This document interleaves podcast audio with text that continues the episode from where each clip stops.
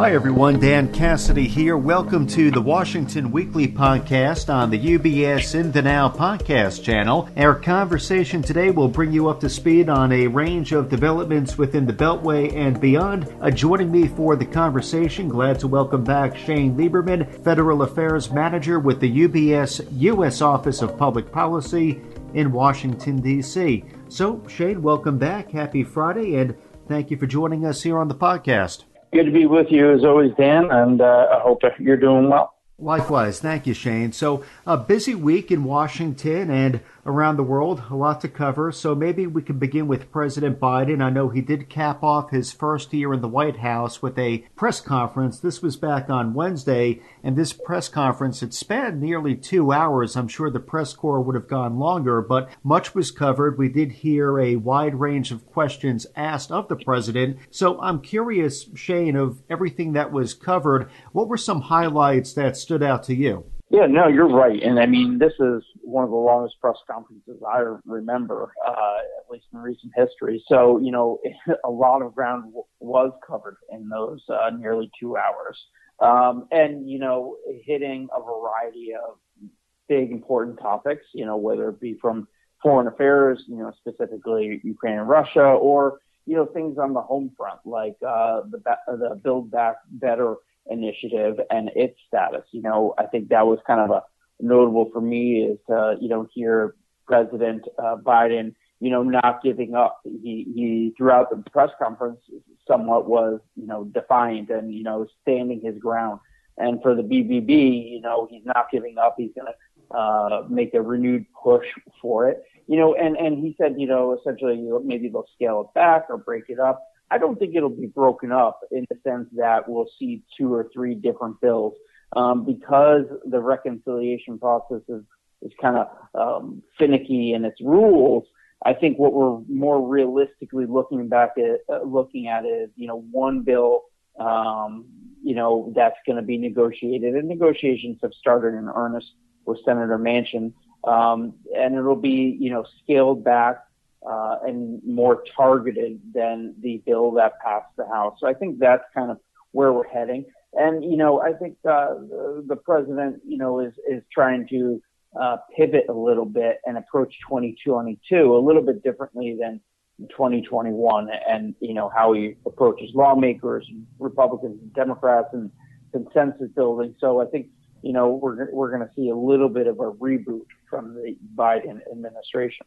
Thank you, Shane, for providing some highlights there. Now, during the press conference, and this lends itself to foreign affairs a bit, but President Biden he predicted an eventual invasion of the Ukraine by Russia. I know that's been walked back a bit by uh, Jen Psaki, the press secretary, even Vice President Harris yesterday. So some clarification there from the White House as to what President Biden meant or did not mean. And he also suggested some alignment issues amongst NATO members. Now, these remarks, they did yield some controversy ahead of key Russia-U.S. talks, which are actually taking place today. So, Shane, what has the fallout been from the president's remarks on this particular issue, and what is expected to come from these latest rounds of talks uh, taking place right now? Yeah, no, that's absolutely right. His his remarks uh, gained uh, some controversy, as you know, the takeaway from some was that he was essentially giving Russia the green light to invade Ukraine, and you know, so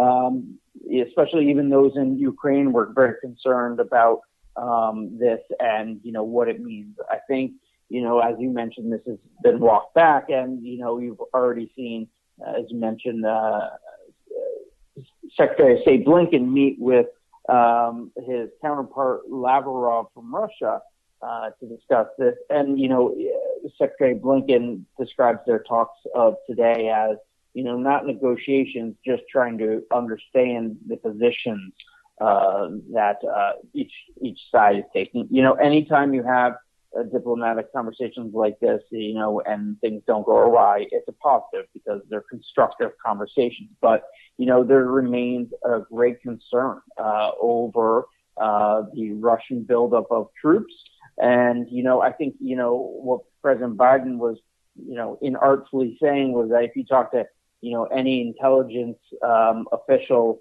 who is watching this uh, situation would say, you know, you don't amass some hundred thousand troops on the border of Ukraine and not intend to use them. So, you know, the the uh, positioning of Russia remains very concerning, and you know, NATO allies are also very concerned because you know you see uh, Russian aggression playing out in other countries. I, I believe Russia has um, also uh, said, said that they want to see foreign troops out of uh, some of their former satellite countries like Romania and Bulgaria.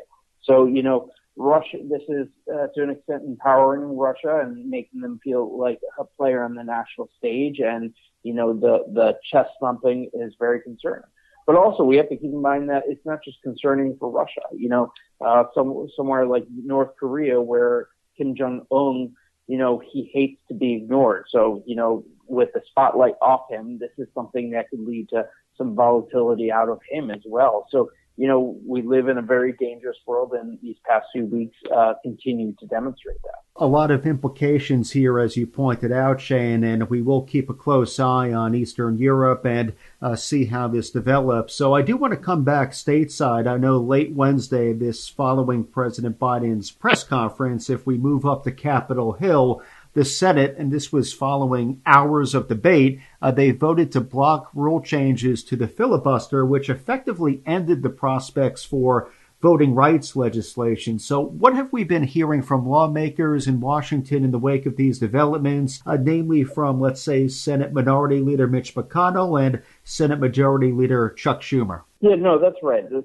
uh, Senate's contentious debate on uh, voting reform, you know, came to a close this week, and and I think, you know, um, all we saw all week Democrat and Republican lawmakers uh, exchange familiar charges of voter suppression and voter fraud, and these uh, charges will reverberate throughout uh, the year as we head towards the midterm elections. Uh, and I think action on voting uh, reforms has stalled, um, but there may be actually bipartisan agreement on clarifying um, the election, the rules on how electoral votes from a presidential election are considered um, and approved by Congress. So this you may remember from the 2020 election, the electoral count, which is how the electoral votes are counted by Congress and certified.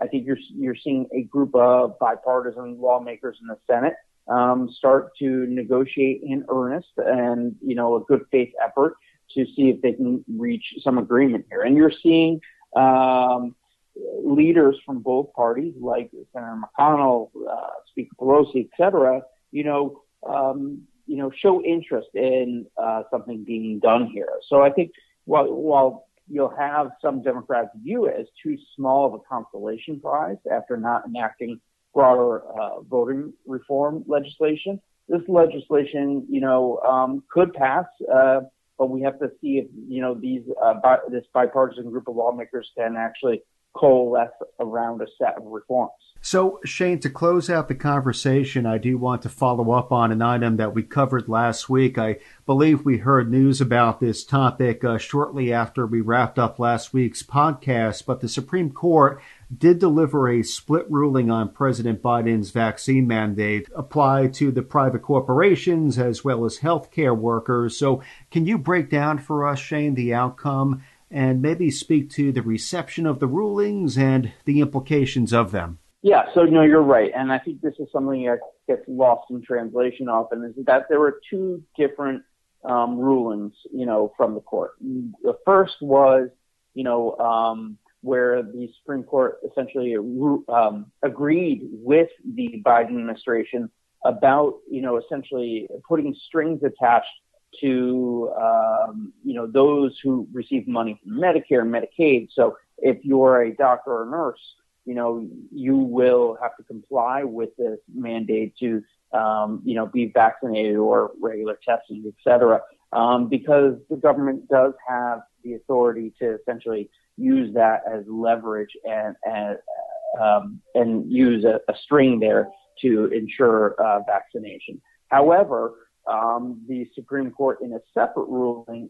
shot down the administration's um, uh, uh, uh, regulation to mandate vaccination or regular testing for companies with 100 employees or more. Um, this was a mandate that uh, Republicans, you know, really uh, disagreed with because they believed it was an overstep of the federal government, and the Supreme Court agreed with them. I think, you know, for what is the reception, you know, of this ruling, the reception for th- this part uh, from Republicans is really well received. You know, they feel validated that, you know, they their belief in how our our constitutional system works, you know, federal government uh, versus state government, you know, is uh, was recognized by the Supreme Court. Um, a lot of uh, Democrats, you know, feel that uh, you know this was um, the incorrect ruling by the Supreme Court, but you know are are you know trying to retrench and figure out if there is a next step here. I think you know the implications are that you're seeing a lot of those private companies deal with this on their own. They have to figure out you know, what's right uh, and best for them as a company to keep their employees. You know, you keep hearing about the great resignation. They're trying to figure out will, you know, imposing their own mandate on employees, you know, push uh, employees away or will it maybe attract new talent? So, you know, this is going to be something that I think companies, you know, kind of struggle with as a lot of companies are, are struggling with uh, the right labor force right now. So, you know, this will be an ongoing struggle uh, for a variety of reasons, not only COVID, but you know, um, how do companies react? Well, it is indeed a complicated story, set of circumstances. So, Shane, appreciate the clarity and speaking to the implications of the rulings from the Supreme Court on this matter. But thank you for dropping by as always, Shane. Really appreciate your insights and for covering the ground that you did for our listeners, our clients. Wish you a nice weekend and looking forward to picking back up the conversation with you next week. Thank you, Dan. Have a great weekend. I look forward to catching up with you next week. Thank you, Shane. And again, today we've been joined by Shane Lieberman, Federal Affairs Manager with the UBS U.S. Office of Public Policy in Washington, D.C. So, as a reminder to our clients, our listeners, please be sure to reference the latest Washington Weekly publication, which can be located on ubs.com forward slash Washington Weekly. The Washington Weekly podcast is part of the UBS In the Now podcast channel, which is available where podcasts are found, including on Apple Podcasts, Spotify, TuneIn, Stitcher, and Pandora. Visit ubs.com forward slash studios to view the entire podcast offering, as well as the new UBS Trending video series. From UBS Studios, I'm Dan Cassidy. Thank you for joining us. The information in this discussion has been prepared by and reflects the opinions and various investment views of the speaker. UBS Financial Services Inc. has not independently verified such information and does not guarantee its accuracy or completeness. This information is being provided to you for your information purposes only and does not constitute a recommendation or an endorsement by UBS Financial Services Inc. of the author, the securities, or views stated herein. Any specific security securities discussed should not be considered a recommendation or solicitation to buy or sell any particular security. You should not assume that any investment in any of the securities was or will be profitable. UBS Financial Services Inc. or its affiliates and its employees are not affiliated with any third party speakers mentioned. UBS Financial Services Inc. offers investment advisory services in its capacity as an SEC registered investment advisor and brokerage services in its capacity as an SEC registered broker dealer. Investment advisory services and brokerage services are separate and distinct, different in material ways. We are governed by different laws and separate arrangements it is important that clients understand the ways in which we conduct business, that they carefully read the agreements and disclosures that we provide to them about the products or services we offer. For more information, please review the PDF document at ubs.com forward slash relationship summary. UBS Financial Services Inc. is a subsidiary of UBS AG, member FINRA SIPC.